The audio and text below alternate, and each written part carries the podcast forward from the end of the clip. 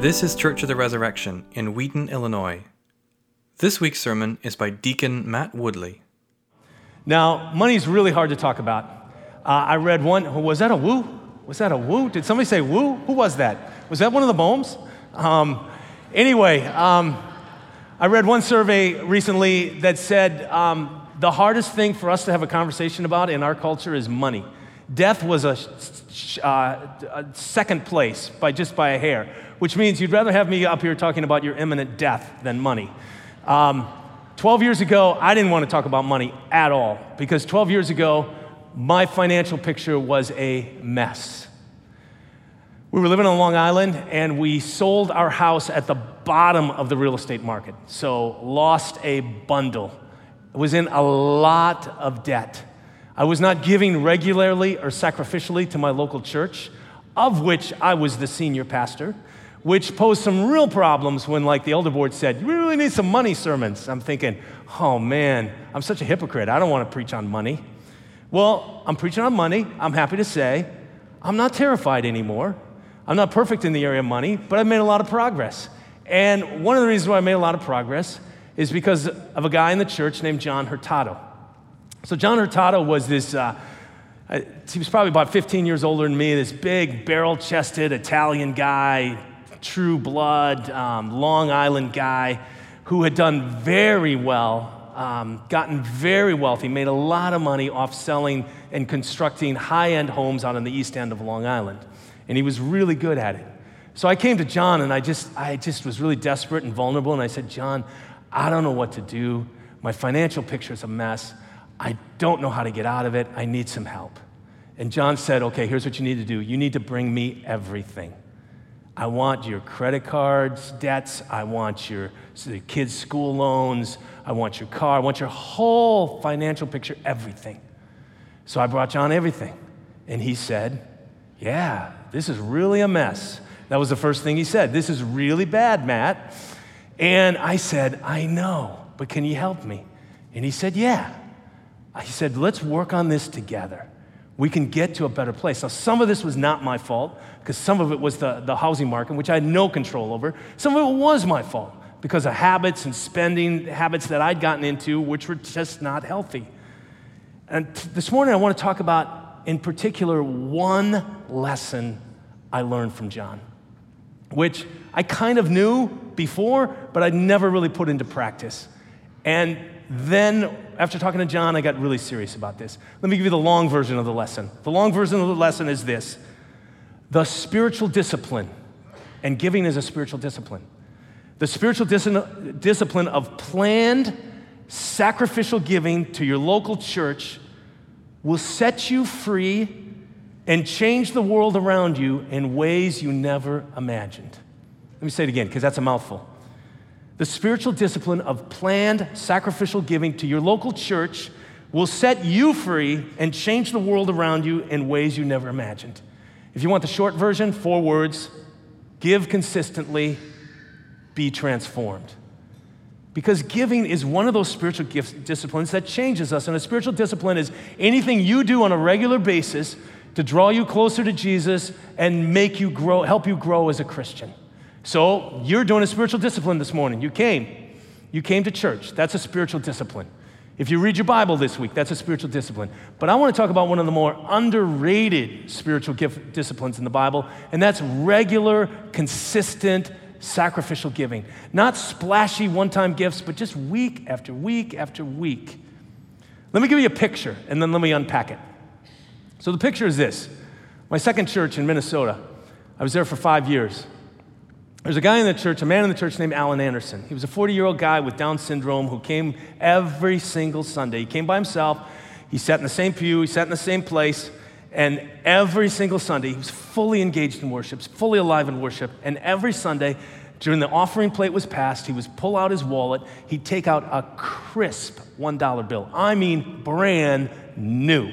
He had planned this, he had gotten this from the bank, gotten a new $1 bill. He took it in his hands like it was an egg. And then when it was passed, he would drop it into the plate. And then he would kind of turn around and look up, and just his face would beam. Now, he was not doing this for performance, he wasn't doing this for anybody else. He was doing this as an act of worship. Five years, every Sunday. I think he missed twice. So you knew if Alan wasn't there, he was sick.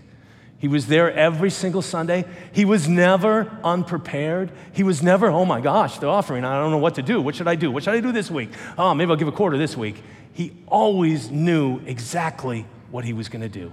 And for him, that offering was sacrificial. That is our icon to look at. That is our role model. That is our teacher. Alan's our teacher. Now, let me unpack that. And what I want to do is in your bulletin, in your bulletin, I cheated. Remember how we said we're never going to print the scripture passages in the bulletin? Well, we did this week. So turn in your bulletin to page 11. And this is a little snippet from the New Testament book of 1 Corinthians, chapter 16.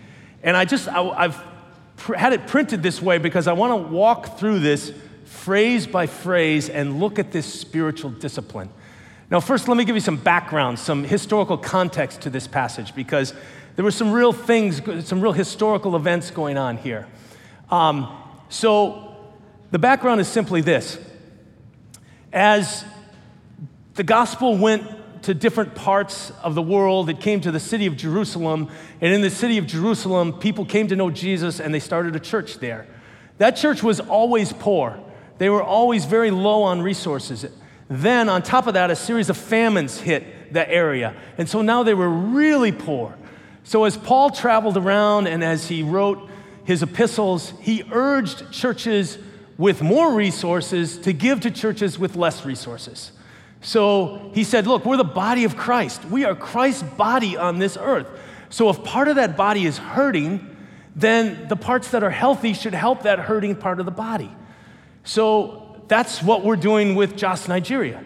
That's what our partnership is all about. Although, although they help us in ways spiritually that we cannot help them, but we can help them with financial resources. I don't know if you you were here two years ago, but two, three years ago, we took a Good Friday offering. We collected $140,000 on Good Friday for the Diocese of Jos. They used that money to build a school for children who were used to be orphans, have now been adopted by Archbishop and Mama Kwashi. 60 plus children have been adopted by them. Um, they run a school with that, and they also started a small medical training clinic. So we have done this. We have lived this out. It's a living reality. So that's the context to chapter 16. Now, I got to say that initially this passage looks rather dull, rather mundane.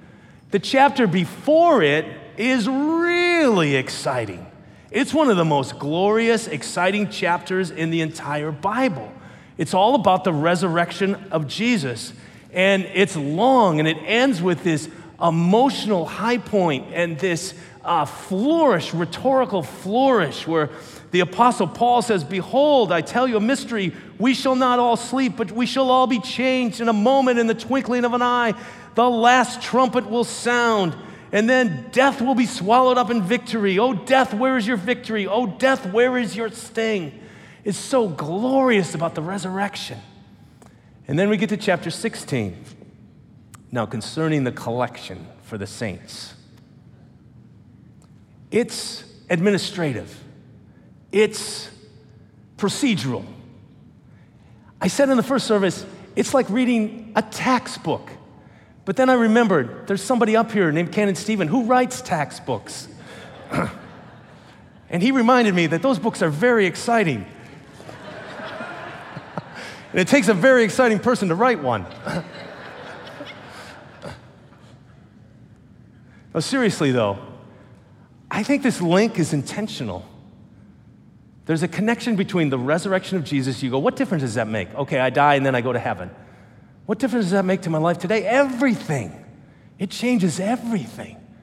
It's a game changer in how you deal with money, how, you, how we as a church collect money, how we talk about it, how we deal with it.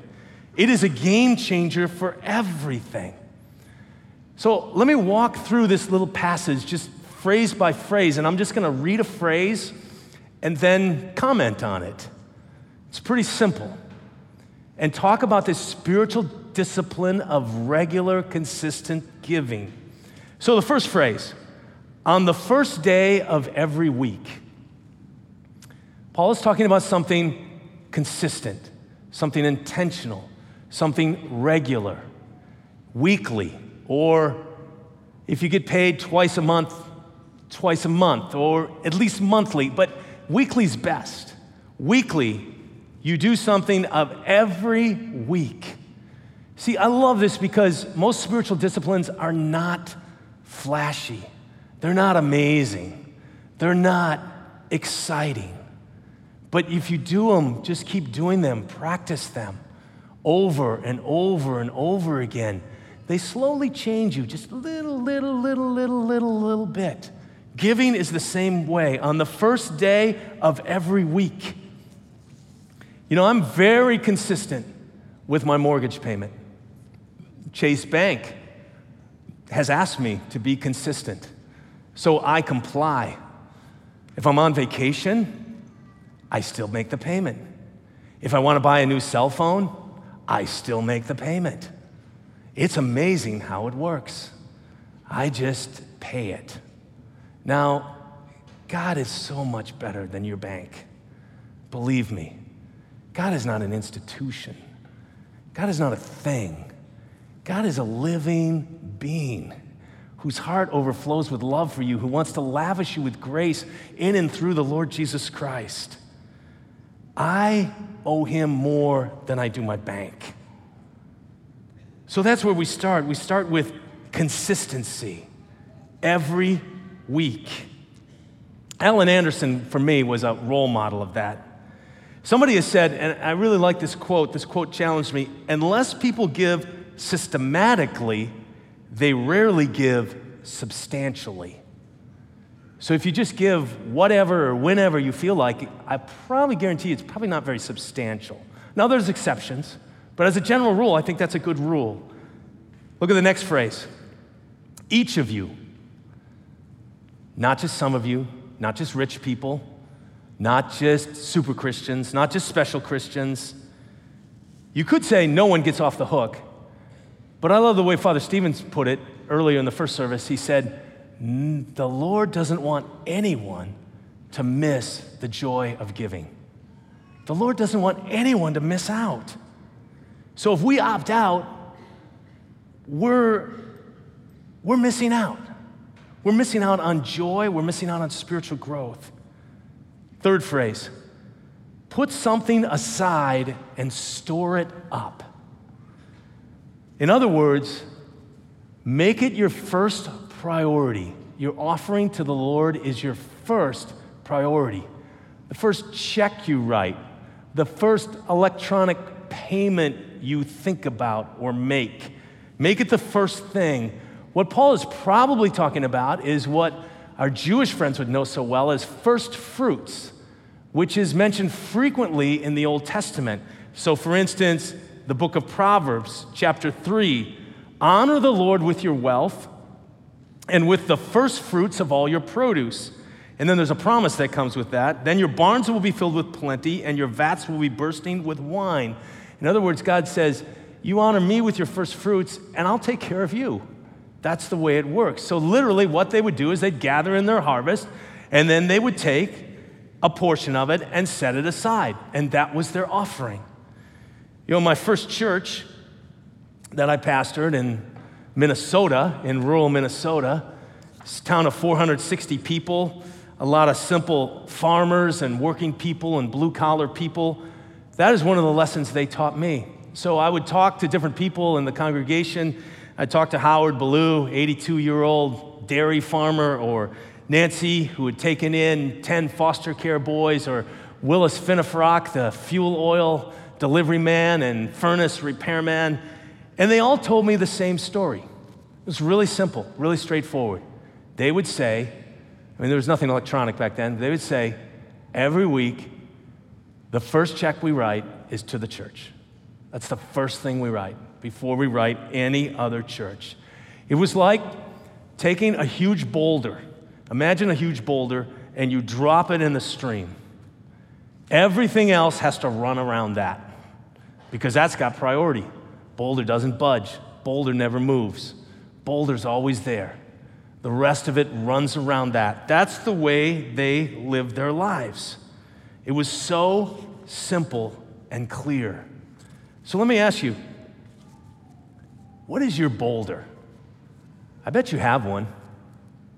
I have a friend in this church who has uh, done some research on what most of us spend on cell phone, um, entertainment, um, compu- internet access, and it's pretty close, for a lot of us, it's pretty close to a tithe.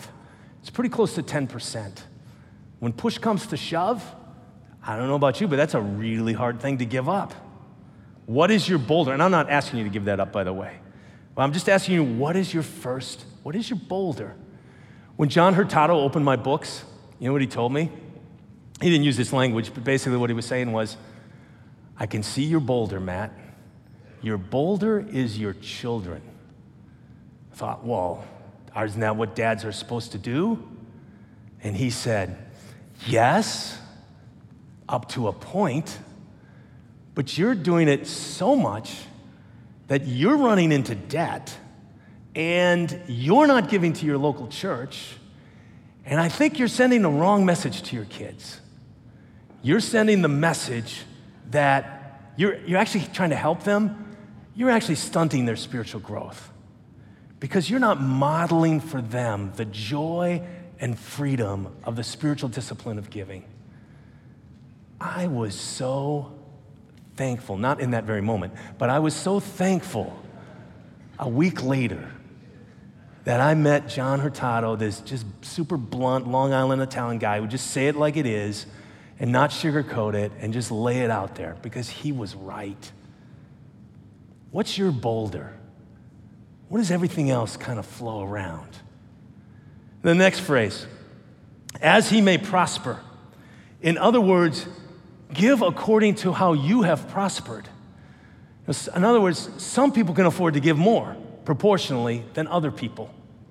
Now, I think in the Bible there's a really good case for the tithe, for 10%, just flat out 10% as a baseline, as a floor. And I think for most of us, that's a stretch. For some of you, that may seem impossible right now. And I'm not going to ask you to get there right this minute, but I think it's a goal to work for. But notice the phrase, as he may prosper.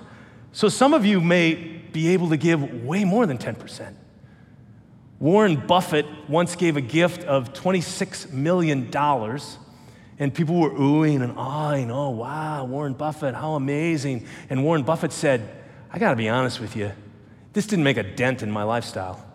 I still do all the same stuff I do. I still go to the same places. I still go on the same trips. I still live the same lifestyle. It hasn't changed a thing. I still live the same way. King David in the Old Testament, he said, I will not give the Lord that which cost me nothing. I think that's a great phrase. I don't know, that just that gets to me. Are you giving God something that costs you nothing? Notice the next phrase. So that there will be no collecting when I come. Now, why does Paul say that? Because he doesn't want it, I think because he doesn't want it to be dependent upon him. I don't want you to give because of me. And I don't want you to give because of me. You should give because you've decided before the Lord, or if you're married, you and your spouse hopefully can decide together, get on the same page. You have decided before the Lord that this is what you can do and what you will do. And it's not pressure, there's no manipulation, there's no emotional appeal. Paul says, I don't want there to be based on emotion. I want it to be based on prayer and planning. One of the verses in Second Corinthians says, God loves a cheerful giver. God really loves a cheerful giver. God doesn't love people who give under pressure or manipulation or guilt. So many times people have been in churches that guilted them to give, and it's really left a bad taste in their mouth. I don't want you to do that here. Nobody wants you to do that here. God loves a cheerful giver. The Lord has to change your heart first before you're willing to give. Then notice the next phrase. And when I arrive, I will send those whom you accredit by letter to carry your gift to Jerusalem. Again, this seems like really mundane stuff, but it's really important. So, what's he saying there? He's saying that there's a two way street in our giving. First, there's a church to you. The church has an obligation to you. you have a, the church has a responsibility to you. And by church, I mean church leadership, but I also mean all of us. Is the church responsible for their money? Is the church sloppy with their money? Is it really true that Woodley has a 15 bedroom home in prestigious East Aurora and that we're funding his salary? It's not, by the way. But those are good questions. It's okay to ask those questions if you really need to. It's okay to ask. I think it's amazing that God has established guidelines. So he said, I will send those whom you accredit by letter to carry your gift to Jerusalem. In other words, Paul says, I'm not going to carry it. I don't want to be involved in the process of getting the money to people. I want to stay out of it. I want you to pick people that you think are trustworthy, you think are honest, that you accredit, and they can handle it. We, that's the way we do things. We do things very carefully here. And how we count money, how we collect money, how we use money, how we spend money. You, as part of the church, should expect that from the church leadership. And if you're not, if you're not, if you're questioning that or if you're unsettled about that, you should dig and find out. So that's the first way. This church to you, but then there's also me, us, you to the church. I said at the opening that you should be giving to the local church. Now, you might say, well, of course you would say that. You have a blatant contra- conflict of interest, which is true. I do. But keep in mind, I came to this conclusion in between pastorates when I was not in pastoral ministry. I came to the conclusion that that's going to be my first fruits. That's going to be my offering. I became convinced in my own mind, my own conscience, based on scripture, that that would be the first fruit, that that would be the boulder, that everything would run around. Now, how did I come to that conclusion? I'll be honest with you, there is not a Bible verse that says, Thou shalt give directly to the local church, and then you can give elsewhere. You will not find a Bible verse on that. But what you will find is a picture of the church that's really exalted in all of her imperfections and all of her problems. The church is still the body of Christ. It's not just another nonprofit. It doesn't mean all the people are better or morally superior. That's not what I'm saying. But it is a different thing, according to the Bible. It is called the family of God. I experienced that when I was in Nigeria. I have never experienced before in my life. You know, when sometimes people will say, I could feel your prayers. I felt sustained by your prayers. I know that intellectually, but I've never experienced that until when I was, we were trying to get Bishop Stewart healthy enough to get him home. I felt like borne aloft on eagle's wings of prayer. Really, it was amazing. That's the family of God. The church is the family of God. The church is the body of Christ on this earth. The church is the bride of Christ for whom he shed his blood. There's a lot of great organizations doing a lot of great things, and I support some of them, and I'm really happy to support them. But there is nothing like the local church in terms of our giving. So I've made that my boulder. Now, Bishop Stewart likes to say that the Christian life is imitative. That means that we learn not just by reading books, which is good and important, but we learn by watching people who do it, and then we imitate them. I had to learn to imitate John Hurtado. I had to just say, Teach me everything you know. Show me how to do this, John. Now, I wasn't, I knew some things, but I had a lot of gaps. John helped me. I imitated him. So I wanted to close as I was writing this sermon in Jos, Nigeria, sitting on a little plastic chair outside Dr. Ekwempu's gynecology clinic. That was the bishop's doctor, was a gynecologist. I told him, I notice most of your patients are young Nigerian women giving birth to babies, not middle aged white guys giving birth to kidney stones. He thought that was funny, but as I was scratching out my sermon on that chair, I got it pretty well done, and I thought, I need a great last story. I need a great last story. And I didn't have one. So Megan Davis was back here in the United States, unbeknownst to me, writing the perfect story. And it almost sounds like it was planned, Megan. So I would love to have Megan come up and share her story about what she's been learning about sacrificial giving.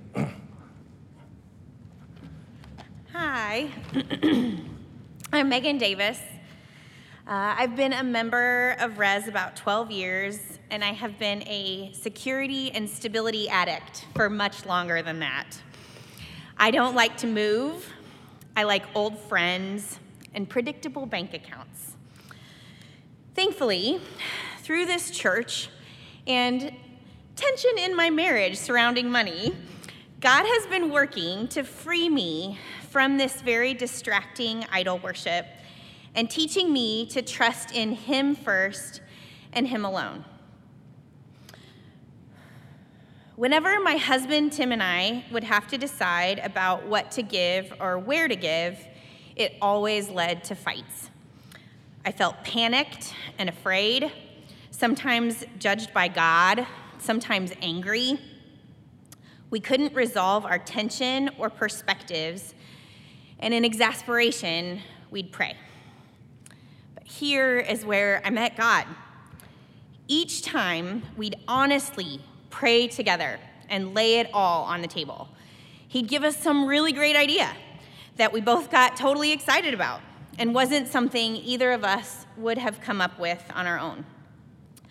One time, we realized how we could tie an exhausting commission based job to particular bundles of giving that made us both excited to give and put wind in our sails at a really hard job. When I was feeling especially afraid about money during one pregnancy, God gave us the idea to increase by 1% our giving each time a child was born. I felt such relief, like I'd been rescued from so much fear about whether we'd be okay or God would take care of us as our needs increased, just by promising to give away. God also showed up just in miraculously allowing us to keep our commitments. When I was pregnant with my first daughter, I was working full time at a job I knew I needed to leave, and my husband had been looking for a teaching job for a couple years. We knew everything would change, but we had no idea how, and made our commitment based on my income at the time. Over the course of that generosity campaign, my daughter was born. I found a super part time job in a wonderful place, but I had to build it from scratch. My husband found a terrible job, and then a much better one, neither in his fields of study, and we moved.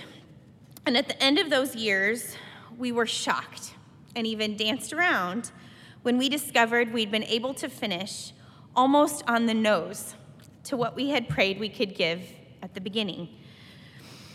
So I still get a little anxious when we have to decide how we'll respond in generosity for the next season but I also get really excited now. I know I'm going to understand God's heart better, be more connected to Him, likely be more connected to my husband, less connected to my stuff or my false ideas of security than before I started to ask.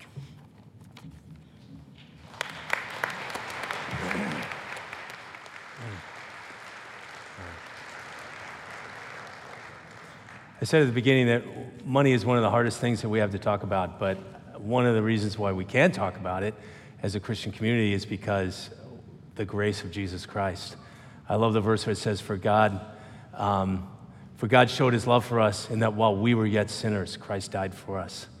And that is sort of the undergirding that we live and breathe as Christians is the grace of Jesus Christ who lived and died for us. So because of that, we can start where we are and we can allow God to transform us to where we need to be. So if you're giving regularly and you're thinking, wow, I learned this way before Father Matt, I would say, awesome, thank you, keep doing it, and may you find even more joy in your giving. Um, and if you're not, that's not where you are, and this makes you scared or offended or um, just like you have a long way to go, I would just say, just decide today where you want to be. Decide where you want to be. Decide what your goal is. And then you can decide how you're going to get there. But at least decide where do I want to be? And, and ask the Lord, Lord, where do you want me to be? Where do you want me to be with money? And then take one step to get there. Maybe talk to somebody like I did. Maybe pray with somebody. Maybe uh, just pray about it. Take one step. The Lord really wants to transform us in every area of our life. Amen. Thanks for listening. Our vision at Church of the Resurrection is to equip everyone for transformation. As part of that vision, we love to share dynamic teaching, original music, and stories of transformation. For more of what you heard today, check out the rest of our podcast. To learn more about our ministry, visit churchres.org.